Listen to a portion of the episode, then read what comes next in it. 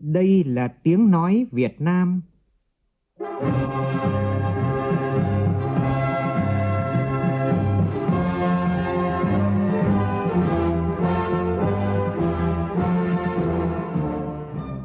là tiếng nói Việt Nam,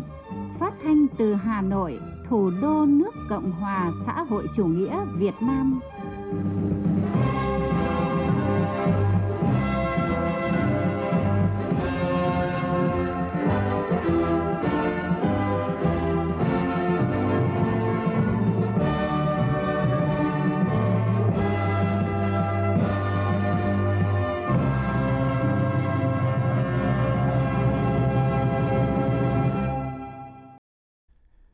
Kính chào quý vị và các bạn. Mời quý vị và các bạn nghe chương trình Thời sự trưa của Đài Tiếng Nói Việt Nam với những thông tin đáng chú ý sau đây.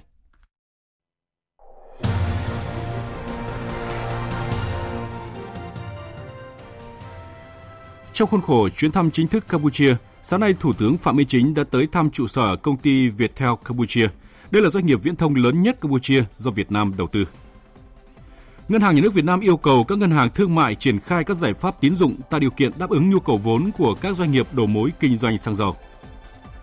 Hàng nghìn công nhân lo mất việc trước Tết sau khi công ty trách nhiệm hữu hạn An Giang Samho thông báo sẽ thu hẹp sản xuất bố trí lại lao động do đơn hàng khan hiếm. Trong phần tin thế giới, cuộc bầu cử giữa nhiệm kỳ nhằm giành quyền kiểm soát Hạ viện và Thượng viện Mỹ giữa hai đảng Dân Chủ và Cộng Hòa đang rất gay cấn. Theo kết quả kiểm phiếu, cuộc đua vào Hạ viện đang nghiêng về Đảng Cộng Hòa còn tại Thượng viện, cuộc đua đang rất xì xào.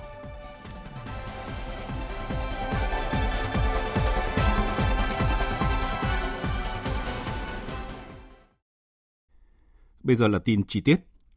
Sáng nay tại Phủ Chủ tịch, Chủ tịch nước Nguyễn Xuân Phúc tiếp thống đốc bang Nam Australia, bà Frances Anderson, đang có chuyến thăm và làm việc tại Việt Nam. Tin của phóng viên Vũ Dũng. Chủ tịch nước chúc mừng bà Frances Adamson được bổ nhiệm là thống đốc bang Nam Australia và đã chọn Việt Nam là nước đầu tiên trên cương vị mới. Chúc mừng Australia và bang Nam Australia về các thành tựu phát triển mọi mặt. Chủ tịch nước Nguyễn Xuân Phúc cảm ơn chính phủ Australia vừa quyết định tăng ODA cho Việt Nam thêm gần 18%.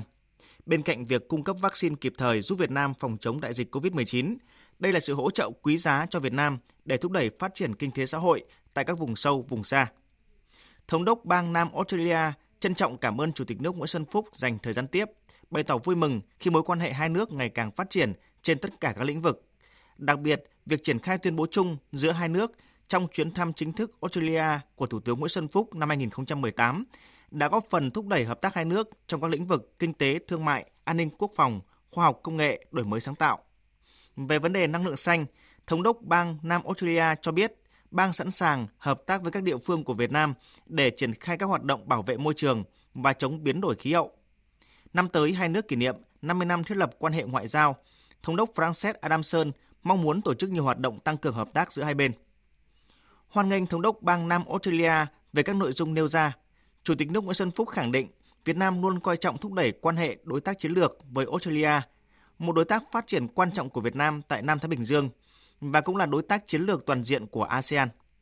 Chủ tịch nước cũng vui mừng nhận thấy tuyên bố chung năm 2018, khi đó do Thủ tướng Nguyễn Xuân Phúc và Thủ tướng Malcolm Turnbull ký, đã được triển khai hiệu quả trên tất cả các lĩnh vực, nhất là về trao đổi đoàn, hợp tác kinh tế thương mại, an ninh quốc phòng, khoa học công nghệ, nông nghiệp, lao động, giáo dục đào tạo.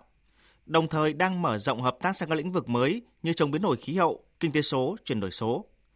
Chủ tịch nước Nguyễn Xuân Phúc đánh giá cao việc các bang của Australia đều ưu tiên thúc đẩy quan hệ với Việt Nam. Các địa phương hai nước tích cực tìm kiếm cơ hội tăng cường hợp tác. Trong đó, bang Nam Australia hợp tác với Nghệ An, Đà Nẵng về giáo dục. Chủ tịch nước cũng đề nghị bang Nam Australia mở thêm hợp tác với nhiều địa phương khác của Việt Nam, đồng thời xem xét sớm mở văn phòng đại diện thương mại đầu tư tại Việt Nam. Với thực tế cộng đồng người Việt Nam tại Australia ngày càng phát triển và Nam Australia cũng là nơi có nhiều sinh viên Việt Nam du học, nhiều doanh nghiệp Việt Nam đến đầu tư. Chủ tịch nước mong muốn bà thống đốc tạo điều kiện thuận lợi cho cộng đồng người Việt đóng góp cho sự phát triển kinh tế xã hội và gắn kết giao lưu nhân dân giữa hai nước. Về hợp tác tại các diễn đàn quốc tế, Chủ tịch nước Nguyễn Xuân Phúc cảm ơn Australia đã ủng hộ Việt Nam ứng cử thành công vào Hội đồng Nhân quyền Liên Hợp Quốc nhiệm kỳ 2023-2025. Việt Nam sẽ tiếp tục đóng góp hiệu quả và thực chất cho cơ chế này. Trong khuôn khổ chuyến thăm chính thức Vương quốc Campuchia, sáng nay Thủ tướng Phạm Minh Chính và đoàn đại biểu cấp cao Việt Nam đã tới thăm bệnh viện Trợ Rẫy Phnom Penh, biểu tượng của mối quan hệ hữu nghị truyền thống tốt đẹp Việt Nam Campuchia. Phóng viên Vũ Khuyên đưa tin. Tại buổi làm việc với lãnh đạo bệnh viện, Thủ tướng vui mừng và tự hào được biết trong những năm qua, ngoài việc triển khai tốt công tác khám chữa bệnh thường xuyên, bệnh viện còn tổ chức rất nhiều đợt khám chữa bệnh từ thiện cho các bệnh viện nghèo tại Campuchia, trong đó có bà con gốc Việt. Thủ tướng khẳng định những kết quả nổi bật và có ý nghĩa quan trọng đó vừa góp phần vào công tác chăm sóc sức khỏe cho nhân dân Campuchia anh em, vừa góp phần củng cố thắt chặt mối quan hệ hữu nghị truyền thống Việt Nam Campuchia. Mỗi một bệnh nhân Campuchia được chăm sóc chu đáo, nhiệt tình tại bệnh viện trợ rẫy Phnom Penh sẽ giúp hình thành thêm một nhịp cầu gắn kết tình hữu nghị giữa nhân dân hai nước. Thủ tướng cũng đánh giá cao sự chỉ đạo sát sao, hỗ trợ, phối hợp tích cực của lãnh đạo thành phố Hồ Chí Minh và thủ đô Phnom Penh trong suốt quá trình triển khai đầu tư dự án, cũng như trong việc phối hợp cử và tiếp đón các chuyên gia sang hỗ trợ khám chữa bệnh và đào tạo đội ngũ y bác sĩ cho Campuchia. Thủ tướng mong muốn với truyền thống đoàn kết gắn bó vốn có qua nhiều thăng trầm lịch sử, mối quan hệ láng giềng tốt đẹp, hữu nghị truyền thống, hợp tác toàn diện, bền vững lâu dài giữa Việt Nam và Campuchia không ngừng được tăng cường và phát triển cả về chiều rộng và chiều sâu, hợp tác trên tất cả các lĩnh vực được chú trọng và đẩy mạnh, trong đó có hợp tác về y tế. Trong thời gian tới, Thủ tướng yêu cầu các nhà đầu tư, đội ngũ y bác sĩ, nhân viên y tế Việt Nam tại Bệnh viện Trợ Rẫy Phnom Penh tiếp tục quán triệt ý nghĩa chính trị của công trình này, nỗ lực lớn hơn, quyết tâm cao hơn, hành động quyết liệt hơn để khắc phục khó khăn, vượt qua thử thách, hoàn thành tốt hơn nữa nhiệm vụ cao cả được giao với tinh thần đặt sức khỏe tính mạng người dân lên trên hết. Trước hết, xứng danh với thương hiệu Bệnh viện Trợ Rẫy, đáp ứng niềm tin và kỳ vọng của lãnh đạo và nhân dân hai nước – Đặc biệt, Thủ tướng lưu ý bệnh viện phải hoạt động đúng luật, xây dựng thương hiệu của bệnh viện thu hút người khám bệnh và chữa bệnh và mở rộng các dịch vụ. Kết nối của bệnh viện của Việt Nam với các bệnh viện của Campuchia để chia sẻ về phương pháp khám chữa bệnh và đào tạo nguồn nhân lực. Không ngừng đổi mới sáng tạo, đề ra những giải pháp thiết thực hiệu quả để mở rộng cơ sở vật chất, nâng cao chất lượng dịch vụ khám chữa bệnh, chăm sóc sức khỏe đối với người dân Campuchia và bà con cộng đồng người Việt sinh sống tại đây, đồng thời tiếp tục triển khai thường xuyên công tác khám chữa bệnh từ thiện thấm nhuần lời dạy của Chủ tịch Hồ Chí Minh kính yêu, lương y phải như từ mẫu, đội ngũ y bác sĩ của Việt Nam và Campuchia nâng cao tinh thần đoàn kết gắn bó, hợp tác chặt chẽ và chia sẻ kinh nghiệm chuyên môn để bệnh viện không ngừng nâng cao chất lượng khám chữa bệnh cho người dân, thực sự trở thành một dự án điển hình, một biểu tượng tốt đẹp của mối quan hệ hữu nghị hợp tác Việt Nam và Campuchia. Về các đề xuất kiến nghị của bệnh viện, Thủ tướng ghi nhận các đề xuất này và sẽ giao cho các bộ ngành liên quan nghiên cứu kỹ, sớm đưa ra những giải pháp phù hợp và phản hồi với bệnh viện – tinh thần là tạo điều kiện thuận lợi để bệnh viện hoạt động hiệu quả, mang lại lợi ích chung, Thủ tướng nhấn mạnh. Rất mong các ông chí tiếp tục à, đóng góp vào cái tình hữu nghị hợp tác giữa hai dân tộc, giữa hai nước của chúng ta. Mỗi bệnh nhân, mỗi người Campuchia được chăm sóc sức khỏe, được à, cứu sống, rồi được tư vấn bảo vệ cái sức khỏe của chính mình tức là chúng ta đã làm nên một cái nhịp cầu để góp phần vào củng cố tăng cường tình hữu nghị giữa hai đất nước giữa hai dân tộc chúng ta. Thì đây là một cái ờ, sứ mệnh lịch sử ngoài chuyên môn. Rất mong là các ông chí ờ, làm tốt. Cảm ơn tất cả các ông chí và chúc các ông chí thành công và thành công hơn nữa.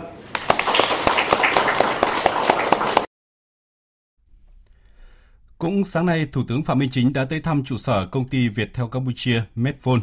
Cùng đi với Thủ tướng có Phó Chủ tịch Thường trực Quốc hội Trần Thanh Mẫn, lãnh đạo các bộ ngành là thành viên đoàn công tác tại Campuchia. Theo báo cáo tại cuộc làm việc, Viettel đầu tư vào Campuchia từ năm 2006 và chính thức khai trương mạng di động Medphone liên doanh cùng các đối tác Campuchia vào năm 2009. Đến nay, Medphone đã trở thành thương hiệu số 1, nhà mạng viễn thông lớn nhất Campuchia cả về thuê bao doanh thu và mạng lưới tại Campuchia với khoảng 3.000 nhân sự, hơn 9 triệu khách hàng, chiếm 41,7% thị phần viễn thông, vùng phủ sóng mạng di động lớn nhất Campuchia với hơn 12.500 trạm BTS 2G, 3G, 4G, bao phủ tới 99% dân số Campuchia. Medphone đã ký kết hợp tác với nhiều cơ quan tại Campuchia về chuyển đổi, trong đó có các dự án quan trọng với Bộ Y tế, Bộ Giáo dục. Hệ sinh thái giáo dục của Medphone đã phủ đến hơn 300 trường học trên toàn quốc với hơn 450.000 học sinh được hưởng lợi từ môi trường học tập số. Medphone đã xây dựng nền tảng tài chính số e-money và Medphone đang là ví điện tử lớn nhất của Campuchia với hơn 800.000 khách hàng sử dụng thường xuyên. Đến nay, Medphone đã đóng góp 844 triệu đô la Mỹ vào ngân sách nhà nước Campuchia, là một trong năm doanh nghiệp đóng thuế lớn nhất Campuchia, tạo khoảng 30.000 việc làm gián tiếp. Medphone cũng tích cực tham gia với tổng giá trị đóng góp 117 triệu đô la Mỹ cho các hoạt động xã hội. Phát biểu tại cuộc làm việc, Thủ tướng Phạm Minh Chính biểu dương và đánh giá cao những kết quả mà Medphone đã đạt được, góp phần thúc đẩy quan hệ láng giềng tốt đẹp, hữu nghị truyền thống, hợp tác toàn diện, bền vững lâu dài giữa Việt Nam và Campuchia, đóng góp vào phát triển kinh tế xã hội, tạo công an việc làm, bảo đảm an sinh xã hội của nước sở tại.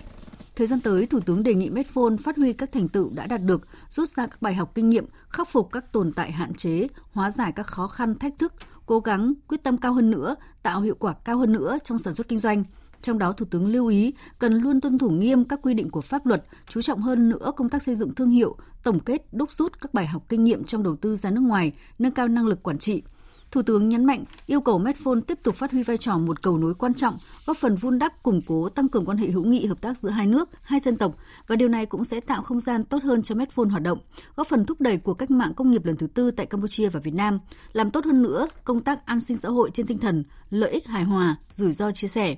Thủ tướng ghi nhận các đề xuất kiến nghị tại cuộc làm việc và cho biết các cơ quan sẽ giải quyết theo thẩm quyền, nếu vượt thẩm quyền thì đề xuất lên cấp trên xem xét quyết định, đồng thời đề nghị Medphone, Viettel và các cơ quan tiếp tục trao đổi với các cơ quan chức năng của Campuchia để giải quyết các vấn đề liên quan. Sáng nay tại Hà Nội diễn ra hội nghị thường niên hạ sĩ quan lục quân các nước ASEAN lần thứ 10 với chủ đề Lục quân ASEAN hợp tác gắn kết vì hòa bình. Tin của phóng viên Nguyên Nhung. Hội nghị là diễn đàn để các hạ sĩ quan và quân nhân chuyên nghiệp trao đổi kinh nghiệm về chuyên môn ngành nghề quân sự, tăng cường đoàn kết hữu nghị và hợp tác giữa lục quân các nước ASEAN, góp phần xây dựng cộng đồng ASEAN hòa bình, ổn định và thịnh vượng. Tại hội nghị, đại biểu hạ sĩ quan lục quân các nước ASEAN đã cùng nhau thảo luận chia sẻ kinh nghiệm về vai trò và đóng góp của lực lượng hạ sĩ quan, quân nhân chuyên nghiệp trong ứng phó với các thách thức an ninh phi truyền thống ở khu vực, đặc biệt là dịch bệnh COVID-19 vừa qua, Ngoài ra, các đại biểu cũng đã đề xuất những biện pháp cụ thể phù hợp nhằm tăng cường hợp tác gắn kết giữa lục quân các nước ASEAN, góp phần thiết thực nhằm thúc đẩy vai trò của lục quân ASEAN trong xây dựng môi trường hòa bình, ổn định và cùng nhau ứng phó với những thách thức an ninh chung ở khu vực. Thưa quý vị và các bạn, hôm nay mùng 9 tháng 11 là ngày pháp luật nước Cộng hòa xã hội chủ nghĩa Việt Nam. Ngày pháp luật được tổ chức nhằm tôn vinh hiến pháp, pháp luật, giáo dục ý thức thượng tôn pháp luật cho mọi người trong xã hội, đồng thời tăng cường nhận thức của mọi người về vai trò của luật pháp trong đời sống, tăng cường sự hiểu biết pháp luật và khả năng thực thi pháp luật trong hoạt động quản lý nhà nước, hoạt động kinh tế xã hội và sinh hoạt hàng ngày của người dân. Hưởng ứng Ngày Pháp luật Việt Nam năm nay, Bộ Văn hóa, Thể thao và Du lịch đã tổng kết và trao giải cuộc thi sáng kiến mô hình phổ biến giáo dục pháp luật hiệu quả thông qua hoạt động văn hóa ở cơ sở. Đáng chú ý, tác giả Võ Thành Đông đang công tác tại Trung tâm Văn hóa và Điện ảnh tỉnh Phú Yên được trao giải nhất cá nhân với mô hình an toàn giao thông hạnh phúc mọi người mọi nhà. Mô hình này đã tạo ra sự lôi cuốn bất ngờ cho các em học sinh, giúp các em dễ nhớ, dễ hiểu và những giờ học pháp luật không còn căng thẳng. Chúng tôi làm bằng hình thức sân khấu hóa thì được sự hưởng ứng của các em học sinh rất là lớn và đặc biệt là các thầy cô giáo rồi tập thể các trường trong toàn tỉnh đều hưởng ứng rất là nhiệt tình và sau tuyên truyền bằng hình thức sân khấu hóa đó thì hiệu quả nó mang lại mình thấy là rất là lớn góp phần đưa đường lối chủ trương chính sách của đảng và nhà nước đến đến toàn thể mọi người hơn. Ngay sau lễ tổng kết và trao giải cuộc thi, Bộ Văn hóa Thể thao và Du lịch sẽ triển khai xây dựng tài liệu hướng dẫn giới thiệu các sáng kiến mô hình phổ biến giáo dục pháp luật hiệu quả. Hiện các doanh nghiệp nhỏ và vừa gặp không ít khó khăn trong quá trình chuyển đổi số. Đây là thông tin được đưa ra tại diễn đàn tại Hà Nội sáng nay với chủ đề Đồng hành cùng doanh nghiệp nhỏ và vừa trong chuyển đổi số. Diễn đàn do Liên đoàn Thương mại và Công nghiệp Việt Nam VCCI phối hợp với tập đoàn Meta tổ chức. Tin của phóng viên Nguyễn Hằng. Theo thống kê của Bộ Kế hoạch và Đầu tư, hiện có đến hơn 60% doanh nghiệp khó khăn về chi phí đầu tư, ứng dụng công nghệ số, hơn 52% khó khăn trong thay đổi thói quen, tập quán kinh doanh, 52% thiếu nhân lực nội bộ để ứng dụng công nghệ thông tin, 45% thiếu cơ sở hạ tầng công nghệ. Bà Đỗ Lan Hương, giám đốc công ty trách nhiệm hữu hạn Strum bày tỏ. Chuyển đổi số nó khó khăn về nhân sự chuyển đổi, khó khăn về à, tài chính để áp dụng chuyển đổi trong những giai đoạn đầu thực hiện chuyển đổi số thì nó sẽ có nhiều cái rào cản ví dụ như là à, lộ thông tin à, hoặc là một số cái rào cản khó khăn về việc triển khai những cái kỹ thuật thì à, doanh nghiệp mong muốn sự hỗ trợ từ kỹ thuật kinh phí từ các chuyên gia. Tất cả những cái điều đấy đều là những cái điều thiếu thốn trong tất cả các doanh nghiệp startup.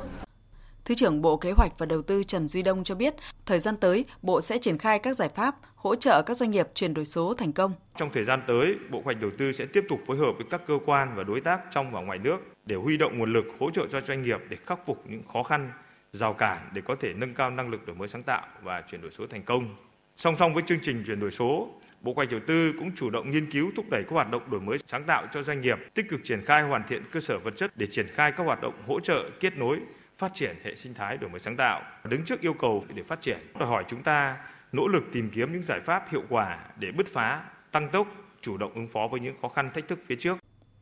Hiện nay, Bộ Kế hoạch và Đầu tư đang phối hợp các chuyên gia của dự án liên kết doanh nghiệp vừa và nhỏ của Cơ quan Phát triển Quốc tế Hoa Kỳ tiến hành giả soát các giải pháp chuyển đổi số cho doanh nghiệp nhằm cung cấp thông tin về các giải pháp, lựa chọn các giải pháp đồng hành cùng doanh nghiệp. Chương trình sẽ triển khai 3 gói hỗ trợ về gói bắt đầu chuyển đổi số, gói tăng tốc chuyển đổi số và gói chuyển đổi số hướng tới thị trường toàn cầu. Từ ngày 17 tháng 11 đến ngày 20 tháng 11 tới đây, tỉnh Đồng Tháp sẽ tổ chức tuần hàng đặc sản Đồng Tháp tại thành phố Hồ Chí Minh năm 2022. Tuần hàng được kết hợp tổ chức với chuỗi hoạt động thuộc chương trình kết nối cung cầu giữa thành phố Hồ Chí Minh và các tỉnh thành năm 2022. Phóng viên Phạm Hải thông tin. Đến nay đã có hơn 300 sản phẩm của trên 50 doanh nghiệp, hợp tác xã, hộ sản xuất kinh doanh của Đồng Tháp đăng ký tham gia tuần hàng. Điểm nổi bật tại tuần hàng là không gian trưng bày giới thiệu sản phẩm đặc sản, đặc trưng của tỉnh Đồng Tháp, bao gồm các sản phẩm công nghiệp nông thôn tiêu biểu, sản phẩm ô cốp, sản phẩm đạt an toàn thực phẩm, các sản phẩm có tiềm năng cung ứng cho các kênh phân phối trong nước, xuất khẩu, trình diễn và dùng thử các món ăn từ cá, sen, xoài, bột sa đéc, trò chơi dân gian, văn nghệ gắn với văn hóa con người đất sen hồng. Trong khuôn khổ tuần hàng còn có hội nghị kết nối tiêu thụ hàng hóa giữa doanh nghiệp Đồng Tháp với các nhà phân phối lớn tại thành phố Hồ Chí Minh. Qua đó, các doanh nghiệp, hợp tác xã, cơ sở sản xuất, hội quán tỉnh Đồng Tháp cùng với các đơn vị phân phối lớn tại thành phố Hồ Chí Minh cùng ngồi lại để giao lưu, trao đổi, liên kết hợp tác đầu tư, kinh doanh và quảng bá sản phẩm, mở rộng thị trường tiêu thụ trong thời gian tới. Trong khi đó, tại Lào Cai, mặc dù số đơn vị hợp tác xã hoạt động trong lĩnh vực nông nghiệp chiếm tới hơn một nửa trong tổng số hợp tác xã ở Lào Cai, tuy nhiên việc tiếp cận vốn vay của tổ chức kinh tế tập thể này đang gặp nhiều khó khăn. Ghi nhận của phóng viên An Kiên, cơ quan thường trú khu vực Tây Bắc. Hợp tác xã Nậm Dù ở xã Xuân Quang, huyện Bảo Thắng là một trong những mô hình kinh tế tập thể trồng cây ăn quả kết hợp nuôi ong lấy mật lớn của tỉnh Lào Cai. Mới thành lập được 3 năm, hợp tác xã đã tạo ra doanh thu gần 40 tỷ đồng mỗi năm, giải quyết việc làm cho 200 lao động. Tuy nhiên, đơn vị vẫn phải khoác chiếc áo rủi ro cao vì hoạt động trong lĩnh vực nông nghiệp. Ông Cao Xuân Chiến, giám đốc hợp tác xã cho biết vay được nguồn vốn thấp thì không thể nào có được sản phẩm số lượng lớn để đáp ứng được đơn hàng xuất khẩu. Để mà cạnh tranh với các doanh nghiệp ở trong địa bàn thôi đã là khó rồi. Bởi vì một là nguồn vốn người ta tiếp cận tài chính dễ hơn và người ta vay được nhiều tiền hơn. Nên là chúng tôi nó cũng có rất nhiều cái ràng buộc. Một cái quan trọng nhất vẫn là phải là cái thế chấp. Một đất nông nghiệp thì các anh biết đấy đánh vào các cái đất cây trồng đất sản xuất này của ngân hàng người ta không mặn mà lắm. Hợp tác xã chăn nuôi gia súc gia cầm Xuân Tiến, xã Xuân Quang để duy trì đàn nuôi quy mô trên 80.000 con gia cầm. Mỗi ngày đơn vị phải trang trải 60 triệu đồng tiền vốn lưu động, nhưng hầu như đều dựa vào tự lực của các xã viên. Muốn mở rộng quy mô, tăng sức cạnh tranh là vô cùng khó khi các nguồn tín dụng nằm ngoài tầm với. Ông Phan Nhật Quang, Chủ tịch Hội đồng Quản trị Hợp tác xã, nói tổ chức hợp tác xã của chúng tôi liên kết các cái hộ gia đình lại thì khi mà làm việc với lại các tổ chức tín dụng thì người ta nói là cái quyền sở hữu tài sản thì nó là cái quyền sở hữu là chung. Thế nên là nó phải phụ thuộc vào cái hội đồng quản trị. Ngân hàng là người ta thấy cái tính quyết đoán của nó không cao thế nên là cái khả năng mà huy động vốn thông qua cái kênh của hợp tác xã như thế là rất là khó. Thống kê cho thấy toàn tỉnh Lào Cai hiện có khoảng 250 hợp tác xã nông nghiệp, tuy nhiên chỉ có trên 60% hoạt động hiệu quả. Phải chăng việc khó khăn với tiếp cận vốn vay cũng là một trong những yếu tố tác động lớn đến hiệu quả, vì muốn làm bất cứ thứ gì cũng cần đến tài chính. Ông Chu Hoàng Nguyện, Tri Cục trưởng Tri Cục Phát triển Nông thôn tỉnh Lào Cai cho hay. Mong muốn là ở đối với các hợp xã thì về cái việc giao dịch ngân hàng tín dụng thì có những cái cơ chế chính sách đặc thù làm sao để cho các hợp xã nó có những cái điều kiện thuận lợi trong cái việc giao dịch vay vốn thì nó mới có cái điều kiện nguồn lực để phát triển ờ, trong cái thời gian tới. Công ty trách nhiệm hữu hạn An Giang Samho tại khu công nghiệp Bình Hòa, xã Bình Hòa, huyện Châu Thành, tỉnh An Giang vừa thông báo sẽ thu hẹp sản xuất, bố trí lại lao động do đơn hàng khan hiếm. Việc thu hẹp sản xuất này khiến hàng nghìn công nhân bị mất việc trước Tết.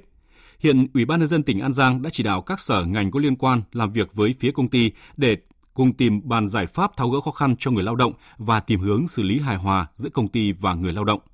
Phóng viên Phan Ánh có phản ánh. Theo Liên đoàn Lao động tỉnh An Giang, Phía công ty trách nhiệm hữu hạn An Giang Sam Ho đã có bản kế hoạch về việc thu hẹp sản xuất, bố trí lại lao động do phía công ty gặp khó khăn về đơn hàng. Cụ thể, Từ tháng 10 năm 2022 đến tháng 12 năm 2022, công ty sẽ tạm hoãn hợp đồng lao động từ 1.700 đến 3.200 công nhân mỗi tháng, không tái ký hợp đồng lao động hơn 640 người lao động hết hạn hợp đồng lao động trong tháng 11 năm 2022 và tháng 12 năm 2022 và chấm dứt hợp đồng lao động khoảng hơn 2.700 lao động làm việc dưới 12 tháng. Dự kiến đến tháng 12 năm 2022, số lao động tạm hoãn hợp đồng lao động và cắt giảm khoảng hơn 5.360 lao động.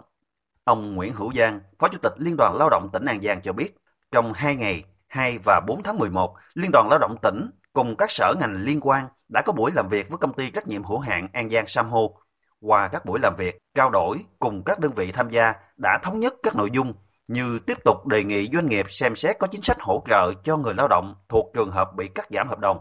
Riêng công đoàn cơ sở tại doanh nghiệp phải chủ động phối hợp chặt chẽ cùng doanh nghiệp để tuyên truyền giải thích cho người lao động hiểu, đồng thời đề xuất chủ doanh nghiệp có chính sách hỗ trợ cho lao động bị cắt giảm. Đề nghị Bảo hiểm xã hội tỉnh tiếp tục hỗ trợ cho doanh nghiệp trong việc chốt bảo hiểm xã hội cho người lao động nghỉ việc. Ông Nguyễn Hữu Giang cho biết, qua các buổi làm việc, hiện nay phía công ty trách nhiệm hữu hạn An Giang Samho đã thống nhất đến ngày 1 tháng 12 này, phía công ty sẽ chấm dứt hợp đồng lao động đối với khoảng 2.400 công nhân, còn đối với khoảng 2.400 công nhân sẽ được tạm hoãn hoặc hợp đồng luân phiên. Các cái lao động công ty để xem xét lại là ưu tiên để giữ lại làm việc gọi là mẹ đơn thân, à, gia đình có sổ hộ nghèo, à, gia đình có từ 2 đến 3 người là cùng làm việc hoặc là đối với những người lao động là có cái thời gian ngắn nhất là khoảng còn một tháng nữa là đủ 12 tháng để họ đầy đủ cái cái thời gian làm việc để hưởng cái cái chế độ bảo hiểm thất nghiệp. Đề nghị công ty sẽ xem xét những cái kiến nghị của người lao động. À, đồng thời là cũng trao đổi với cái công ty mẹ ở Hàn Quốc để có cái chính sách hỗ trợ cho người lao động gì cắt giảm.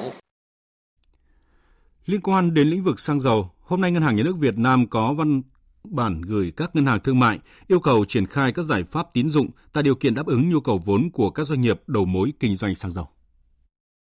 Thực hiện chỉ đạo của Thủ tướng Chính phủ, Thống đốc Ngân hàng Nhà nước yêu cầu các ngân hàng thương mại chủ động cân đối nguồn vốn đáp ứng kịp thời đầy đủ nhu cầu vốn vay của các doanh nghiệp đầu mối kinh doanh xăng dầu theo danh sách công bố trên website của Bộ Công Thương, phục vụ việc mua xăng dầu trong nước và nhập khẩu xăng dầu theo hạn mức nhập khẩu đã được phân giao, đảm bảo nguồn cung xăng dầu cho thị trường trong nước, không để xảy ra thiếu hụt, không để xảy ra tình trạng trục lợi vi phạm pháp luật. Chủ tịch Hội đồng Quản trị, Tổng Giám đốc Ngân hàng Thương mại chỉ đạo sát sao trong toàn hệ thống, tăng cường công tác lãnh đạo kiểm tra giám sát, đảm bảo đáp ứng kịp thời nhu cầu vốn tín dụng của các doanh nghiệp đầu mối kinh doanh xăng dầu có đủ điều kiện theo quy định, xử lý nghiêm những trường hợp vi phạm, thiếu trách nhiệm gây chậm trễ trong công tác tín dụng. Trước đó, đăng đàn chất vấn Quốc hội sáng ngày 5 tháng 11 vừa qua, Bộ trưởng Bộ Công Thương Nguyễn Hồng Diên thừa nhận việc tiếp cận vốn ngoại tệ và bảo lãnh nhập của các doanh nghiệp đầu mối còn khó khăn, nhiều doanh nghiệp không đáp ứng được điều kiện cho vay và bảo lãnh của ngân hàng. Cục Quản lý Thị trường tỉnh Bình Định đang phối hợp với Sở Công Thương và các đơn vị chức năng tăng cường giám sát kiểm tra tình hình cung ứng bán xăng dầu trên địa bàn tỉnh. Các đơn vị tập trung giám sát làm rõ nguyên nhân một số cửa hàng bán lẻ xăng dầu tạm dừng ngừng hoạt động. Tin của phóng viên Thành Long tại miền Trung. Tỉnh Bình Định hiện có 330 cửa hàng bán xăng dầu, trong đó có 30 cửa hàng chuyên cung cấp cho các tàu cá đánh bắt trên biển. Cục Quản lý Thị trường tỉnh Bình Định phối hợp với Sở Công Thương và lực lượng chức năng tăng cường kiểm tra giám sát hoạt động kinh doanh, các lực lượng chú trọng kiểm soát đối với các cửa hàng bán lẻ, cửa hàng bị tước quyền sử dụng giấy chứng nhận đủ điều kiện kinh doanh xăng dầu, các đơn vị đã bị thu hồi giấy phép. Các lực lượng chức năng tập trung làm rõ nguyên nhân một số cửa hàng bán lẻ xăng dầu tạm ngừng, ngưng hoạt động trong thời gian vừa qua, xử lý nghiêm nếu phát hiện vi phạm. Cục Quản lý Thị trường tỉnh Bình Định duy trì thường xuyên đường dây nóng 24 trên 7 để tiếp nhận thông tin, phản ánh từ người dân, phối hợp với các cơ quan chức năng kiểm tra xử lý nghiêm các hành vi vi phạm. Ông Trần Đức Tiến, Cục trưởng Cục Quản lý Thị trường tỉnh Bình Định cho biết, đơn vị tăng cường giám sát hoạt động của các cửa hàng xăng dầu bán cho các chủ tàu cá hoạt động trên biển. Chúng tôi phối hợp với Sở Công Thương làm việc với các cái doanh nghiệp đầu mối, phân phối, yêu cầu các cái đơn vị này cung ứng đầy đủ hàng kịp thời cho các cái cửa hàng trong hệ thống của mình, tránh cái trường hợp đứt gãy nguồn cung. Phối hợp với lực lượng biên phòng, hải quan hoạt động trên các cái tuyến biển để có cái phương tiện kiểm tra giám sát trên các cái vùng biển của các cái cửa hàng xăng dầu hoạt động và xử lý tương tự như đối với các cái cửa hàng trên bộ. Còn tại tỉnh Lạng Sơn, khoảng 2 ngày qua trên địa bàn thành phố Lạng Sơn có khá nhiều cửa hàng xăng dầu đồng loạt thông báo hết xăng. Ghi nhận của Duy Thái, phóng viên Đài tiếng nói Việt Nam thường trú khu vực Đông Bắc. Theo ghi nhận của phóng viên, các điểm bán xăng dầu lớn như trạm xăng dầu quân đội tại phường Chi Lăng, cửa hàng xăng dầu Mai Pha tại xã Mai Pha, cửa hàng xăng dầu Yên Trạch đều treo biển hết xăng với lý do không nhập được hàng. Chị Dương Thị Màu, nhân viên cửa hàng xăng dầu Mai Pha, nói. Vì công ty không nhập hàng nên là bây giờ hết xăng nên là chỉ biết treo biển bán là hết xăng thôi chứ còn cũng không có thông báo là hết bao nhiêu lâu đâu chẳng qua là chỉ biết là hôm nay đi nhận cá thì bảo là hết xăng thì mình cũng chỉ biết là hết xăng thôi chứ cũng không biết là khi nào có. Tại trạm xăng dầu quân đội phường Chi Lăng, thành phố Lạng Sơn, khi phóng viên ghi nhận thực tế, nhiều khách hàng hỏi nguyên nhân dừng bán, thì nhân viên cây xăng này đã tỏ thái độ mất bình tĩnh, ngăn cản với lý do phải báo cáo lên Bộ Chỉ huy Quân sự tỉnh Lạng Sơn. Việc một cây xăng ở vị trí trung tâm, đắc địa như trạm xăng dầu quân đội phường Chi Lăng, thành phố Lạng Sơn thường xuyên treo biển thông báo hết xăng và có cách hành xử như vậy khiến người dân vô cùng bức xúc. Anh Nguyễn Đức Anh, người dân sinh sống tại thành phố Lạng Sơn, chia sẻ. Tôi hôm nay phải vòng đi vòng lại không biết bao nhiêu lần để tìm được cái cây xăng để đổ. Đặc biệt là cái cây xăng quân đội ở bên tỉnh này thì thường xuyên có thông báo hết xăng đột ngột, tôi cũng không hiểu tại sao nữa. Tôi nghĩ là các cái cây xăng khi đã kinh doanh thương mại thì cần phải có sự chủ động nguồn hàng và có phương án đảm bảo cung ứng đầy đủ xăng dầu. Tình trạng tìm cây xăng như này khổ quá. Không chỉ riêng tại thành phố Lạng Sơn, việc người dân phải chật vật đi tìm cây xăng có bán hàng đã diễn ra ở nhiều địa phương trong cả nước. Hiện Bộ Công Thương đã chỉ đạo lực lượng quản lý thị trường các tỉnh, thành phố trực thuộc Trung ương tăng cường kiểm tra, xử lý vi phạm trong kinh doanh xăng dầu, giám sát toàn bộ hệ thống thương nhân kinh doanh xăng dầu ở tất cả các loại hình, yêu cầu các đơn vị hoạt động theo đúng nội dung giấy xác nhận đủ điều kiện đã được cấp, thực hiện tốt nhiệm vụ bảo đảm nguồn cung xăng dầu trên địa bàn. Đối với trường hợp cửa hàng bán lẻ xăng dầu tạm ngừng hoạt động, phải kiểm tra để làm rõ nguyên nhân, lý do tạm ngừng, kiên quyết xử lý nghiêm khắc theo quy định, kiến nghị thu hồi giấy phép nếu vi phạm dù là bất kể thương nhân ở loại hình nào. Sáng nay, Ủy ban nhân dân thành phố Phú Quốc, tỉnh Kiên Giang tiến hành cưỡng chế 2 trong số 79 căn biệt thự xây dựng trái phép ở khu đất 18,9 ha ở ấp Đường Bào, xã Dương Tơ do nhà nước quản lý mà dư luận quan tâm thời gian qua. Ban thực hiện cưỡng chế sẽ thực hiện đo đạc xác định vị trí, diện tích, cắm mốc danh giới thửa đất, lập biên bản đo đạc bàn giao thửa đất, biên bản kiểm kê công trình và vật kiến trúc phải phá rỡ, trang thiết bị và tài sản phải di rời trên đất, có đại diện chính quyền địa phương, gia đình và người chứng kiến theo quy định. Thời gian cưỡng chế dự kiến thực hiện xong trong ngày hôm nay. Sau khi cưỡng chế, Ủy ban nhân dân thành phố Phú Quốc sẽ tiến hành bàn giao thửa đất cho Ủy ban nhân dân xã Dương Tơ quản lý. Đối với các trang thiết bị tài sản đã kiểm kê, nếu hai hộ từ chối nhận thì giao lại cho Ủy ban nhân dân xã Dương Tơ quản lý, bảo vệ và tiến hành xử lý tài sản bị cưỡng chế theo quy định. Và trước khi chuyển sang phần tin thế giới là những thông tin thời tiết cùng với biên tập viên Hiền Lương. Thưa quý vị và các bạn, theo Trung tâm Dự báo Khí tượng Thủy văn, hôm nay ở khu vực Bắc Bộ và Bắc Trung Bộ có sương mù và sương mù nhẹ, ngày nắng. Từ đêm nay có mưa nhỏ vài nơi, riêng khu vực Nam Đồng bằng ven biển Bắc Bộ và Thanh Hóa có mưa nhỏ rải rác, đêm trời lạnh, vùng núi trời trở rét. Khu vực Nam Bộ hôm nay ngày nắng, chiều tối và đêm có mưa rào và rông vài nơi. Ngoài ra, các chuyên gia khí tượng cũng cho biết chỉ số tia UV ở hầu hết các tỉnh thành phố trên cả nước đều ở mức nguy cơ gây hại trung bình đến rất cao. Riêng khu vực Nam Bộ ở ngưỡng cao đến rất cao từ 6 đến 8. Dự báo trong hai ngày tới, chỉ số UV cực đại tiềm năng trên cả nước ít thay đổi, tiếp tục duy trì ở mức nguy cơ gây hại trung bình đến cao.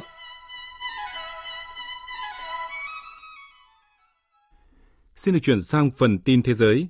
Nhận lời mời của Thủ tướng Campuchia Hun Sen, Thủ tướng Quốc vụ viện Trung Quốc Lý Khắc Cường đã đến Campuchia tham dự chuỗi hội nghị các nhà lãnh đạo hợp tác Đông Á và thăm chính thức nước này. Phóng viên Tuấn Đạt thường trú tại Bắc Kinh, Trung Quốc đưa tin. Thủ tướng Trung Quốc cho biết, Trung Quốc mong muốn chuỗi hội nghị các nhà lãnh đạo hợp tác Đông Á tập trung vào phát triển và hợp tác, kiên trì chủ nghĩa đa phương và thương mại tự do, hợp tác mở cửa và cùng thắng, cùng bảo vệ sự thông suốt của chuỗi công nghiệp và chuỗi cung ứng toàn cầu, đối phó với các thách thức, tạo ra động lực mới nhằm hội nhập kinh tế khu vực, bảo vệ hòa bình, ổn định, phát triển của khu vực và thế giới.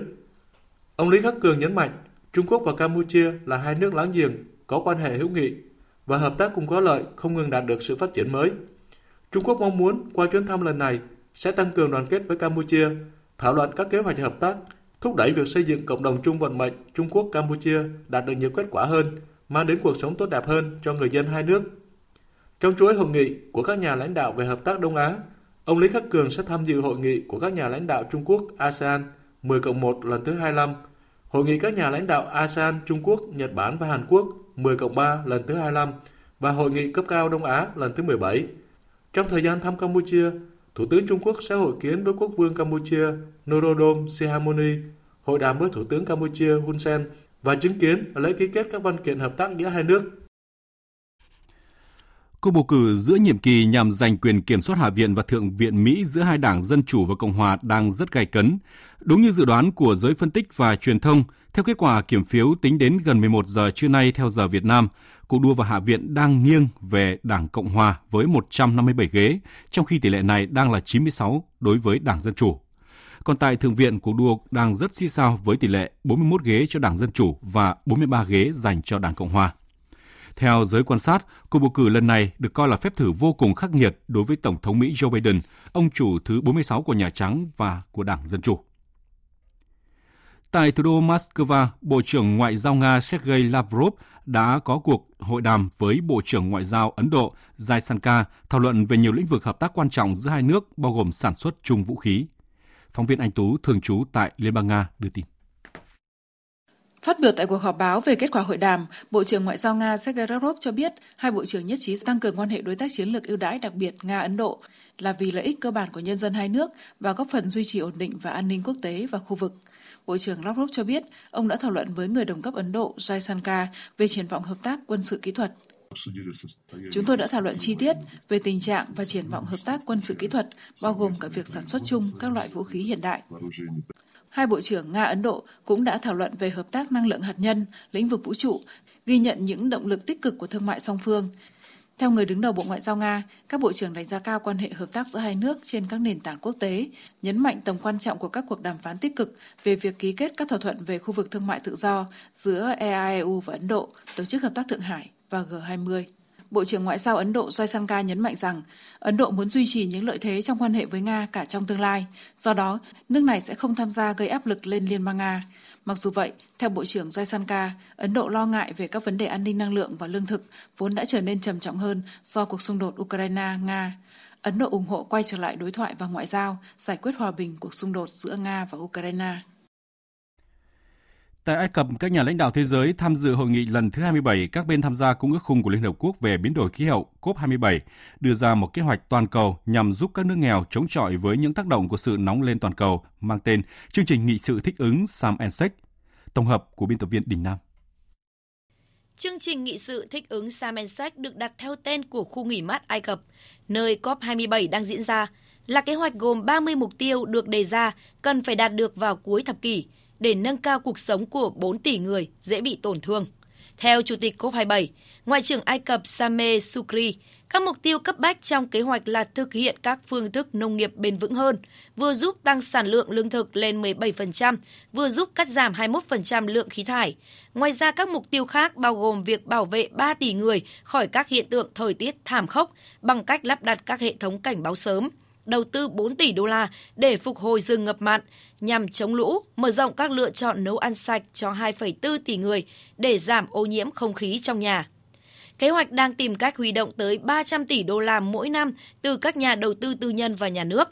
Cũng tại ngày họp thứ ba của COP27, lãnh đạo nhiều quốc gia nghèo và đang phát triển đã đồng loạt yêu cầu các nước giàu có bồi thường vì những tổn hại khí hậu. Đây là một chủ đề chính lần đầu được đưa vào chương trình nghị sự chính của COP27. Thủ tướng quốc đảo Antigua và Barbuda Gaston Brune cho biết Ngành công nghiệp dầu khí tiếp tục thu được lợi nhuận. Trong 50 năm qua, Lợi nhuận của họ đạt trung bình 1.000 tỷ đô la Mỹ mỗi năm và dự kiến sẽ tăng gấp đôi vào năm 2022. Đã đến lúc các công ty này phải trả thuế carbon toàn cầu đối với lợi nhuận của họ như một nguồn tài trợ cho tổn thất và thiệt hại. Các nhà sản xuất có lợi nhuận từ nhiên liệu hóa thạch đã thu lợi nhuận chẳng là gì so với cái giá của nền văn minh nhân loại. Trong khi họ đang thu lợi nhuận, hành tinh của chúng ta đang bốc cháy. While they are profiting, the planet is burning. Còn Thủ tướng Bahamas Philip David cho rằng Your Excellency, you have the floor. The reality is of war. Thực tế, chiến tranh, những sóng gió kinh tế, sự lao đao vì đại dịch hay sự cạnh tranh giữa các cường quốc trên thế giới không thể được sử dụng như lời biện minh để hoãn cuộc chiến chống biến đổi khí hậu. Hãy trở lại thực tại. Mọi thứ sẽ chỉ tồi tệ hơn. Các tuyên bố về khí hậu không có cam kết ràng buộc hoặc không có cơ chế thực thi đang được sử dụng lặp đi lặp lại như một cách để trì hoãn những hành động thực tế. Cũng trong phiên họp ngày hôm qua, Thủ tướng Cộng hòa Séc, nước giữ chức Chủ tịch luân phiên Liên minh châu Âu Petro Fiala cho biết, Liên minh châu Âu quyết tâm theo đuổi các mục tiêu chống biến đổi khí hậu, bất chấp cuộc xung đột ở Ukraine, làm tăng mức tiêu thụ nhiên liệu hóa thạch và ảnh hưởng đến kế hoạch giảm khí thải chung của khối. Tuy nhiên sẽ biến thách thức thành cơ hội để giảm sự phụ thuộc vào dầu và khí đốt. Nho là một trong những loại cây trồng nhạy cảm nhất với sự thay đổi của thời tiết và nhiệt độ. Vì vậy, các chuyên gia cảnh báo biến đổi khí hậu sẽ là một mối đe dọa lớn đối với ngành trồng nho.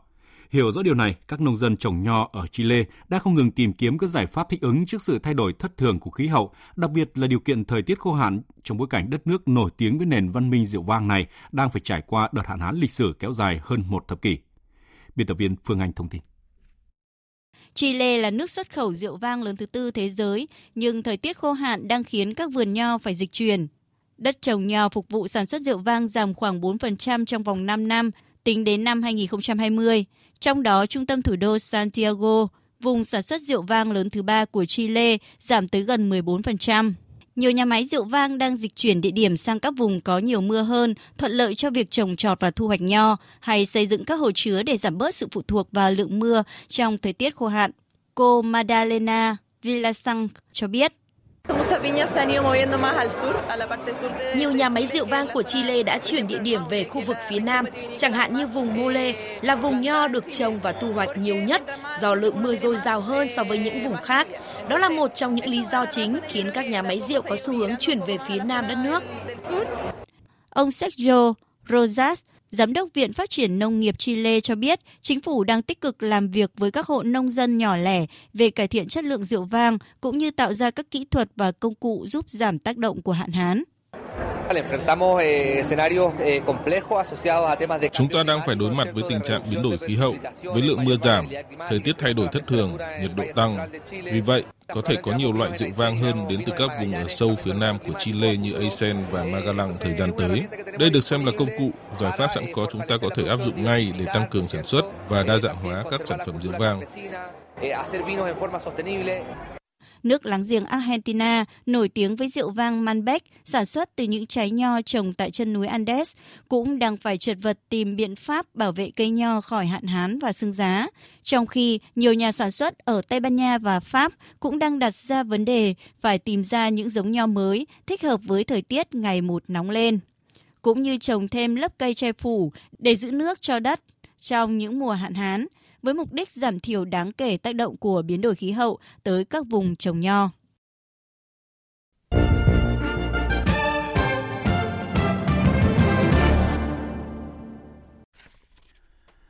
Thưa quý vị và các bạn, cúm gia cầm là bệnh truyền nhiễm nguy hiểm đã gây thành dịch ở gia cầm tại Việt Nam và nhiều nước trên thế giới. Nhiều người bị nhiễm bệnh tử vong và có nguy cơ trở thành đại dịch ở người.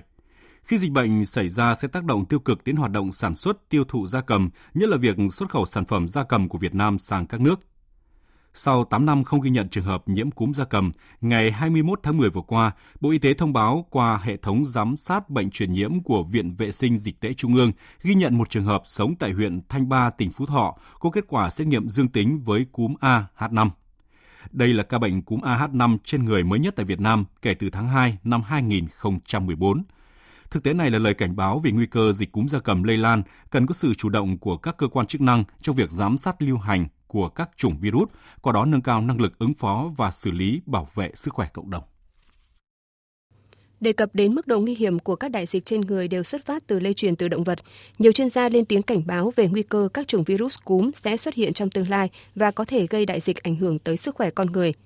bởi vậy, công tác chủ động theo dõi, giám sát, tăng cường thông tin, báo cáo thường xuyên, đúng thời điểm có ý nghĩa rất quan trọng trong xác định các chủng virus cúm gia cầm lưu hành cũng như việc phát hiện các chủng virus mới nổi để có biện pháp ứng phó kịp thời. Ông Nguyễn Văn Long, quyền cục trưởng Cục Thú y, Bộ Nông nghiệp và Phát triển nông thôn cho rằng Thứ nhất là tăng cường cái việc là vệ sinh phòng bệnh đối với cái cơ sở chăn nuôi có điều kiện để áp dụng các biện pháp chăn nuôi an toàn sinh học, thực hiện tiêm phòng triệt để cái đàn gia cầm bởi vì chúng ta có đủ vaccine rất là hiệu quả và chúng ta đã có kinh nghiệm trong nhiều năm qua thường xuyên thực hiện cái tổng vệ sinh phun thuốc sát trùng hoặc là sát trùng bằng vôi bột thì chúng ta đã thấy không tham gia tiếp tay cho cái việc buôn bán, vận chuyển, gia cầm, sản phẩm gia cầm trái phép từ nước ngoài, đặc biệt là từ các cái quốc gia mà có dịch bệnh vào Việt Nam bởi vì nếu không thì vô hình dung chúng ta sẽ tiếp tay cho cái việc là xâm nhiễm các loại bệnh mới vào Việt Nam. Từ năm 2014 đến nay, nhờ chú trọng triển khai các biện pháp phòng chống, việc giám sát lưu hành virus cúm gia cầm đạt hiệu quả cao đã góp phần cơ bản kiểm soát được dịch bệnh. Phạm vi xảy ra dịch trung bình hàng năm giảm 2,6 lần và chủ yếu xuất hiện ở quy mô nhỏ hộ gia đình. Số gia cầm buộc phải tiêu hủy vì bệnh cúm gia cầm cũng giảm 3,6 lần. Việc khống chế được dịch bệnh cúm gia cầm không chỉ góp phần đảm bảo nguồn cung thực phẩm cho tiêu dùng trong nước mà còn đẩy mạnh xuất khẩu sang hàng chục quốc gia vùng lãnh thổ, trong đó sản phẩm thịt gà chế biến chín đã được xuất khẩu sang Nhật Bản, Hồng Kông, Liên bang Nga và Liên minh châu Âu. Mặc dù đã được kết quả tích cực trong thời gian dài phòng chống dịch cúm gia cầm, nhưng theo Thứ trưởng Bộ Nông nghiệp và Phát triển Nông thôn Phùng Đức Tiến, trong bối cảnh hiện nay, khi dịch cúm gia cầm vẫn được ghi nhận rải rác trên đàn gia cầm ở nhiều địa phương trên cả nước, thời tiết hiện đang trong giai đoạn chuyển mùa và thay đổi bất thường, cộng thêm thời gian tới là dịp Tết Nguyên đán và mùa lễ hội, tổng đàn gia cầm và hoạt động vận chuyển, buôn bán gia cầm có thể gia tăng, thuận lợi cho virus cúm gia cầm phát triển, tiềm ẩn nguy cơ lây nhiễm cúm gia cầm sang người. Vì vậy, các ban ngành chức năng cũng như các địa phương không thể chủ quan, lơ là trong công tác phòng chống dịch bệnh. Chăn nuôi nói chung và chăn nuôi gia cầm nói riêng ở nước ta vẫn chủ yếu là nhỏ lẻ. Trong khu dân cư khó thực hiện các biện pháp an toàn sinh học, do vậy nguy cơ xảy ra dịch bệnh là rất cao. Các bộ ngành, các tỉnh thành với trách nhiệm của mình trong công tác phòng chống dịch tiếp tục quyết tâm cao nữa trên cơ sở triển khai quyết liệt hơn kế hoạch hành động về phòng chống dịch cúm gia cầm của Thủ tướng Chính phủ và đề nghị các tổ chức quốc tế tiếp tục hỗ trợ Việt Nam trong công tác phòng chống dịch bệnh nói chung và phòng chống bệnh cúm gia cầm nói riêng. Nhằm tăng cường năng lực giám sát cúm gia cầm và các bệnh lây từ động vật sang người, Trung tâm Dự phòng và Kiểm soát Bệnh tật Hoa Kỳ CDC Hoa Kỳ vừa đồng ý cấp kinh phí bước đầu cho Cục Thú y Bộ Nông nghiệp và Phát triển Nông thôn để triển khai dự án mới về tăng cường năng lực và tổ chức triển khai các hoạt động về giám sát bệnh cúm gia cầm, bệnh dại và các bệnh truyền nhiễm khác ở góc độ tương tác giữa người và động vật tại Việt Nam giai đoạn 2022-2027. Ông Brian Kim, Phó Giám đốc Quốc gia Trung tâm Dự phòng và Kiểm soát Bệnh tật Hoa Kỳ tại Việt Nam nhận định. Không có mối nguy hiểm nào lớn hơn cái nguy cơ của đại dịch cúm gia cầm và các bệnh lây truyền từ động vật sang người. Việc giám sát các bệnh lây truyền từ động vật sang người là nền tảng để giúp chúng ta có thể có những cái hiểu biết và những kiến thức tốt hơn về các cái loại virus. Sẽ cho chúng ta biết rằng vậy thì virus đến từ đâu và khi nào thì xuất hiện các cái dịch bệnh có liên quan và nó ảnh hưởng tác động đến các cái vật nuôi nào. Và việc thu thập các cái thông tin thường xuyên rồi định kỳ tiến hành những phân tích và chia sẻ thông tin sẽ giúp chúng ta có những cái cơ hội đó là phát hiện, đáp ứng, kiểm soát và phòng ngừa sự xâm nhập uh, lây truyền của virus cúm gia cầm cũng như các cái virus lây truyền từ động vật sang người và có thể là gây ra khả năng đại dịch. Theo dự kiến, trong năm đầu tiên triển khai dự án từ tháng 9 năm 2022 đến tháng 9 năm 2023, CDC Hoa Kỳ sẽ cấp khoản kinh phí 690.000 đô la Mỹ để Cục Thú y triển khai một số nội dung chính. Cụ thể, thực hiện giám sát cúm gia cầm tại 15 tỉnh, thành phố, giám sát cúm lợn tại lò mổ, điểm giết mổ lợn của 10 tỉnh, thành phố, chia sẻ mẫu virus cúm gia cầm, cúm lợn với phòng thí nghiệm CDC của Hoa Kỳ để phân tích chuyên sâu, làm cơ sở khuyến cáo lựa chọn vaccine cúm gia cầm, điều tra ứng phó với các ổ dịch cúm gia cầm, cúm lợn, giám sát bệnh dại, điều tra xử lý các ổ dịch bệnh dại trên động vật, tích hợp nâng cấp hệ thống báo cáo dịch bệnh, bảo đảm có đầy đủ hơn thông tin, số liệu về dịch. Bên cạnh đó, dự án cũng tổ chức các hoạt động đào tạo, tập huấn, nâng cao năng lực giám sát, dịch tễ, phòng thí nghiệm về bệnh cúm gia cầm và bệnh dại. Tiếp tục chương trình là trang tin đầu tư tài chính và bản tin thể thao. Trang tin đầu tư tài chính. Thưa quý vị và các bạn, giá vàng trong nước và thế giới đồng loạt tăng mạnh cụ thể lúc 11 giờ. Tại thành phố Hồ Chí Minh, công ty vàng bạc đá quý Sài Gòn niêm yết giá vàng SJC mua vào mức 66 triệu 400 000 đồng một lượng và bán ra 67 triệu 400 000 đồng một lượng. Cùng thời điểm tại Hà Nội, công ty trách nhiệm hữu hạn Bảo Tiến Minh Châu niêm yết giá vàng dòng Thăng Long mua vào 52 triệu 290 000 đồng và bán ra 53 triệu 90 000 đồng một lượng. Sáng nay, Ngân hàng Nhà nước công bố tỷ giá trung tâm của đồng Việt Nam với đô la Mỹ ở mức 23.688 đồng một đô la Mỹ, không đổi so với ngày hôm qua. Với biên độ cộng trừ 5% đang được áp dụng, tỷ giá trần mà các ngân hàng áp dụng hôm nay là 24.872 đồng một đô la Mỹ, tỷ giá sàn là 22.504 đồng một đô la Mỹ. Ngân hàng Nhà nước yêu cầu các ngân hàng thương mại tiếp tục thực hiện quyết liệt các giải pháp đã được Thống đốc Ngân hàng Nhà nước chỉ đạo về việc cấp tín dụng đối với các doanh nghiệp đầu mối kinh doanh xăng dầu theo nguyên tắc tín dụng hiện hành và quy định của pháp luật, đồng thời định kỳ hàng tháng báo cáo tình hình cấp tín dụng cho các doanh nghiệp kinh doanh nhập khẩu xăng dầu về Ngân hàng Nhà nước. Theo số liệu thống kê từ báo cáo tài chính quý 3 năm nay của các ngân hàng thì tính đến ngày 30 tháng 9 vừa qua, BIDV tiếp tục dẫn đầu toàn ngành về chỉ tiêu tiền gửi khách hàng với gần 1,4 triệu tỷ đồng, tăng 2,8% so với đầu năm. Hai vị trí sau lần lượt là Vietinbank và Vietcombank. Tiếp theo là tin diễn biến trên thị trường chứng khoán. Thưa quý vị và các bạn, bước vào phiên giao dịch sáng nay, sắc xanh đã nở rộng trên mạng điện tử. Nhiều mã cổ phiếu bất động sản xây dựng giảm sàn hôm qua cũng đã hồi lại. Số mã giảm cũng ít hơn nhiều so với mã tăng, trong khi đó các mã ngân hàng vẫn duy trì sắc xanh nhưng đà tăng không còn mạnh như hôm qua. Chốt phiên giao dịch sáng nay, VN Index đạt 990,62 điểm, HNX Index đạt 202,28 điểm. Đầu tư tài chính biến cơ hội thành hiện thực. Đầu tư tài chính biến cơ hội thành hiện thực. Quý vị và các bạn thân mến, giữa tháng 10 vừa qua, Ngân hàng Nhà nước đã quyết định nới biên độ tỷ giá giữa đồng Việt Nam và đô la Mỹ từ mức cộng trừ 3% lên mức cộng trừ 5%. Việc điều chỉnh này có tác động nhất định đến hoạt động xuất nhập khẩu của các doanh nghiệp. Dù đồng đô la Mỹ tăng giá khiến doanh thu xuất khẩu khi được quy đổi sang đồng Việt Nam tăng, giúp các doanh nghiệp xuất khẩu được hưởng lợi nhưng nhiều doanh nghiệp thêm gánh nặng về phí nhập khẩu nguyên phụ liệu, phí vận tải logistics, thậm chí phải gánh thêm khoản chênh lệch tỷ giá rất lớn nếu vay nợ bằng đồng đô la Mỹ. Là một trong những ngành hàng xuất khẩu chủ lực, ngành dệt may đang gặp nhiều khó khăn. Khi đô la Mỹ đắt đỏ, người tiêu dùng các nước thắt chặt chi tiêu khiến đơn hàng sụt giảm. Ông Lê Tiến Trường, Chủ tịch Hội đồng Quản trị Tập đoàn Dệt may Việt Nam Vinatech cho biết tương quan xuất khẩu thì ngành xuất khẩu từ Việt Nam lại mất lợi thế về giá trong điều kiện lại cầu lại thấp. Chính vì vậy thì tháng cuối năm 2022 và cả cái nhận định thị trường 2023 cũng cho thấy là thị trường nó khá là trầm lắng. Trong cuộc trao đổi với báo chí mới đây, Thống đốc Ngân hàng Nhà nước Nguyễn Thị Hồng cho biết thị trường tiền tệ ngoại hối đang chịu áp lực biến động, nhưng đó là bối cảnh chung của các nước trên thế giới, chứ không chỉ đối với Việt Nam.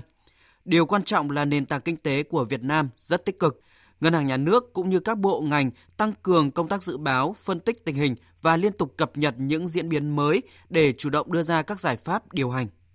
Trong thời gian tới thì ờ, Ngân hàng Nhà nước cũng sẽ chủ động bám sát và nắm chắc tình hình để đưa ra những cái giải pháp công cụ điều hành phù hợp và phù hợp ở đây đó là phù hợp với xu thế của thế giới nhưng mà cũng phải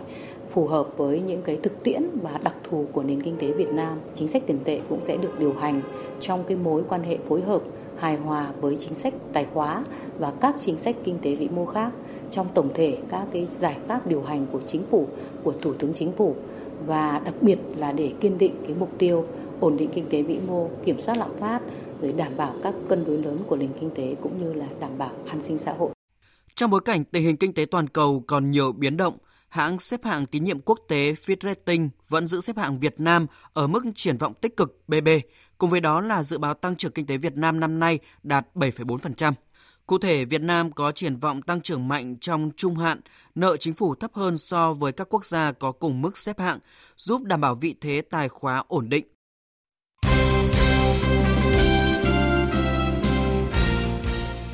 Thưa quý vị và các bạn, chiều và tối qua diễn ra 3 trận đấu đầu tiên của vòng 24 V-League 2022. Hải Phòng vượt qua chủ nhà Nam Định 1-0 bằng pha đánh đầu của tiền vệ Nguyễn Hải Huy ở cuối hiệp 1.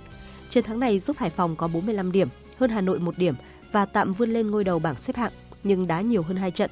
Trong khi đó, Nam Định tiếp tục đứng áp chót bảng xếp hạng với cách biệt một điểm so với Sài Gòn, đội bóng mà họ sẽ gặp vào cuối tuần này. Tiền vệ Hoàng Xuân Tân của câu lạc bộ Nam Định cho biết. Bắt đầu ờ, từ đầu giải bọn em đã tập trung cố gắng từng trận một năm nay các đội điểm số xem xem nhau nên đến tận cuối cùng bọn em vẫn đang tập trung ờ, mà nỗ trận đấu ờ, với Sài Gòn. Bọn em chiến đấu hết mình về và có sai áo Xong trận này bọn em tập trung luôn vào trận tới đây cao độ và giữ gìn sức khỏe để chiến đấu hết mình vào trận cuối tuần này. Còn trên sân thống nhất, câu lạc bộ Thành phố Hồ Chí Minh thắng đậm SHB Đà Nẵng 3-0. Với kết quả này, Thành phố Hồ Chí Minh được 24 điểm và đã trụ hạng thành công. Thủ thành Bùi Tiến Dũng của câu lạc bộ Thành phố Hồ Chí Minh chia sẻ: Toàn đội ờ, đã có một khoảng thời gian cực kỳ là khó khăn nhưng mà mọi người đã đoàn kết và cùng nhau thì ờ, cho tới năm nay thì bọn mình giành chiến thắng đấy là một cái niềm hạnh phúc rất là lớn tất cả thì vẫn chưa xong nhưng mà có thể là có những khoảng thời gian bọn mình gặp rất là nhiều khó khăn nhưng mà bọn mình đã cố gắng và anh em đã đồng lòng và đó là cái điều quan trọng nhất của một tập thể đội bóng thì bọn mình đã làm được điều đó thì ờ, chắc chắn là anh em ngày hôm nay thì anh em cũng rất là vui với cái việc mà đã trụ hạng lại giải V-League. Ở trận đấu còn lại, Hồng Lĩnh Hà Tĩnh hòa đội khách Hoàng Anh Gia Lai một đều. Trận hòa này giúp Hồng Lĩnh Hà Tĩnh được 21 điểm và đang chiếm ưu thế trong cuộc đua trụ hạng so với hai đội xếp sau là Nam Định và Sài Gòn. Huấn luyện viên Nguyễn Thành Công của Hồng Lĩnh Hà Tĩnh bày tỏ: Tôi vẫn nói thẳng với các cầu thủ của mình là số phận của mình tự mình nắm bắt và tự mình giành giật lấy và chính những cái đến giờ họ nỗ lực vì đội bóng thì đó là cái niềm tin để tôi tin là Hồng Lĩnh Hà Tĩnh sẽ trụ hạng. Chiều tối nay diễn ra ba cặp đấu còn lại của vòng 24, tâm điểm là trận derby thủ đô giữa Hà Nội gặp Viettel. Để chuẩn bị cho trận đấu này, chiều qua Viettel đã có buổi tập cuối cùng trên sân hàng đẫy. Trước buổi tập, cầu thủ trẻ Phan Tuấn Tài chia sẻ: Trước trận đấu Hà Nội thì đội đã tập luyện à, chiến thuật cũng là phân tích đối thủ kỹ càng. Còn nếu mà em được có cơ hội thi đấu thì em vào sân tinh thần thi đấu hết mình, cố gắng thể hiện tốt bản thân để có kết quả tốt nhất dành cho đội bóng. Thực ra lực lượng của đội Hà Nội thì cũng rất là dày nên là cầu thủ nào vào chơi sân chơi cũng đều tốt nên là toàn đội sẽ cố gắng thực hiện đúng kỹ chiến thuật mà huấn luyện viên đề ra. Trước khi bước vào trận đấu này, Viettel hết hy vọng đua tranh ngôi vô địch do Hải Phòng đã có trong tay 45 điểm, nhiều hơn Viettel 10 điểm, trong khi giải còn 3 vòng đấu nữa là kết thúc. Mục tiêu của Viettel lúc này là đứng trong top 3, vì vậy Tuấn Tài và các đồng đội quyết tâm giành chiến thắng ở cả chuyến làm khách của câu lạc bộ Thành phố Hồ Chí Minh và tiếp FB Đà Nẵng trên sân nhà. Mỗi cầu thủ vào sân thì đều muốn công hiện hết mình cho đội bóng và quan trọng nhất là giành chiến thắng. Nên là với sự quyết tâm còn của ba trận đấu còn lại thì ờ, toàn đội sẽ quyết tâm hết sức để giành chiến thắng. Mục tiêu ba trận là thắng hết ạ, giành 3 điểm mỗi trận. Sau một ngày tạm nghỉ, chiều nay giải phút Futsal vô địch quốc gia sôi động trở lại tại nhà thi đấu Đa Năng thành phố Cần Thơ với vòng đấu cuối. Lúc 13 giờ 30 phút, Tân Hiệp Hưng đọ sức với Savinet Khánh Hòa, còn vào lúc 17 giờ 15, Cao Bằng đối mặt với Thái Sơn Nam. Trước đó, Sahako đã vô địch sớm một vòng đấu sau trận hòa hiếu Hoa Đà Nẵng một đều ở vòng 17. Hiện Sahako chỉ hơn Thái Sơn Nam 3 điểm nhưng nhờ hơn đối thủ này về thành tích đối đầu, thắng 3-2 ở lượt đi và hòa 0-0 ở lượt về, nên thầy trò huấn luyện viên Nguyễn Tuấn Anh đăng quàng giải đấu năm nay. Hôm qua, đội tuyển Brunei để thua Timor-Leste 0-1 trong trận play-off lượt về, nhưng Brunei vẫn đoạt vé dự AFF Cup 2022 nhờ thắng Trung cuộc 6-3 sau hai lượt trận. Brunei trở thành đội bóng cuối cùng giành quyền dự giải bóng đá lớn nhất khu vực Đông Nam Á năm nay. Đội bóng này nằm ở bảng A cùng các đội Campuchia, Indonesia, Philippines và Thái Lan. Bảng B gồm Lào, Malaysia, Myanmar, Singapore và Việt Nam. AFF Cup 2022 sẽ diễn ra từ ngày 20 tháng 12 năm 2022 đến ngày 16 tháng 1 năm 2023. Dạng sáng nay diễn ra một số trận đấu đầu tiên thuộc vòng 14 La Liga, Serie A và Bundesliga. Tại Tây Ban Nha, Barcelona vừa qua chủ nhà Osasuna 2-1. Chiến thắng giúp Barca được 37 điểm, tiếp tục đứng đầu bảng và nới rộng khoảng cách với đại kình địch Real Madrid lên 5 điểm. Tại Italia, Napoli đánh bại Empoli 2-0 để tiếp tục bất bại kể từ đầu mùa giải và vững vàng ở ngôi đầu bảng với 38 điểm. Trong khi đó tại Đức, Bayern Munich thắng đậm Werder Bremen 6-1, qua đó có 31 điểm và cũng giữ ngôi đầu bảng xếp hạng.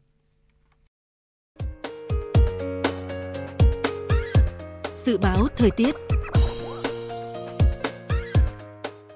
Mời quý vị và các bạn nghe dự báo thời tiết chiều và đêm nay. Phía Tây Bắc Bộ chiều nắng, đêm có mưa vài nơi, sáng sớm có sương mù và sương mù nhẹ rải rác, gió nhẹ, đêm trời rét. Nhiệt độ từ 17 đến 30 độ, riêng khu Tây Bắc từ 14 đến 17 độ. Phía Đông Bắc Bộ chiều nắng, đêm có mưa vài nơi, sáng sớm có sương mù và sương mù nhẹ rải rác, gió nhẹ, đêm trời lạnh. Vùng núi trời rét, nhiệt độ từ 15 đến 30 độ.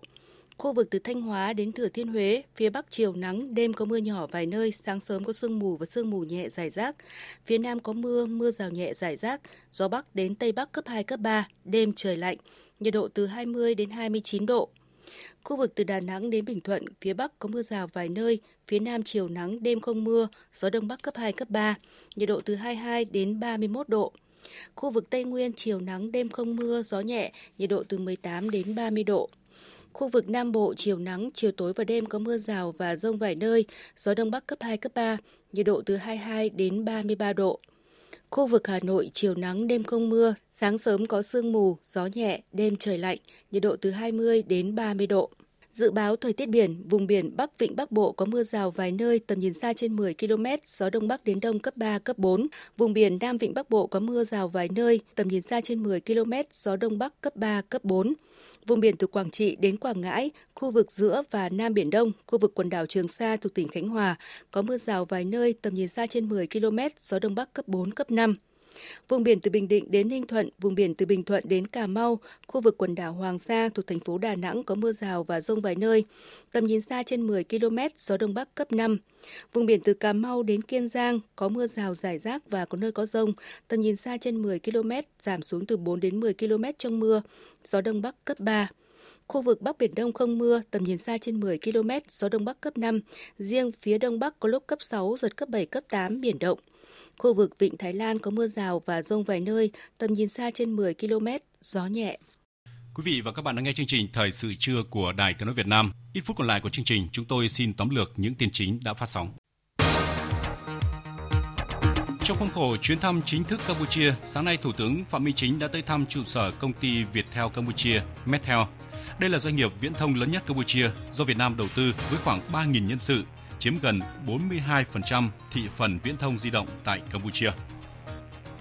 Ngân hàng Nhà nước Việt Nam yêu cầu các ngân hàng thương mại triển khai các giải pháp tín dụng tạo điều kiện đáp ứng nhu cầu vốn của các doanh nghiệp đầu mối kinh doanh xăng dầu, trong đó yêu cầu xử lý nghiêm những trường hợp vi phạm thiếu trách nhiệm gây chậm trễ trong công tác tín dụng.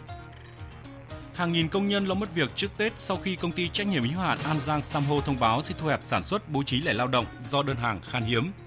Hiện Ủy ban nhân dân tỉnh An Giang đã chỉ đạo các sở ngành có liên quan làm việc với phía công ty để tìm giải pháp tháo gỡ khó khăn cho người lao động và tìm hướng xử lý hài hòa giữa công ty và người lao động. Cuộc bầu cử giữa nhiệm kỳ nhằm giành quyền kiểm soát Hạ viện và Thượng viện Mỹ giữa hai đảng Dân Chủ và Cộng Hòa đang rất gay cấn. Theo kết quả kiểm phiếu, cuộc đua vào Hạ viện đang nghiêng về phía đảng Cộng Hòa, còn tại Thượng viện cuộc đua đang rất xì sao. Theo giới quan sát, cuộc bầu cử lần này được coi là phép thử vô cùng khắc nghiệt đối với Tổng thống Joe Biden, ông chủ thứ 46 của Nhà Trắng và Đảng Dân Chủ. Tới đây chúng tôi cũng xin kết thúc chương trình Thời sự trưa nay của Đài Tiếng Nói Việt Nam. Chương trình do các biên tập viên Đức Hưng, Thu Hòa, Lan Anh, Nguyễn Hằng cùng các tập viên Thu Hằng phối hợp sản xuất và thực hiện. Chịu trách nhiệm nội dung Nguyễn Thị Tuyết Mai.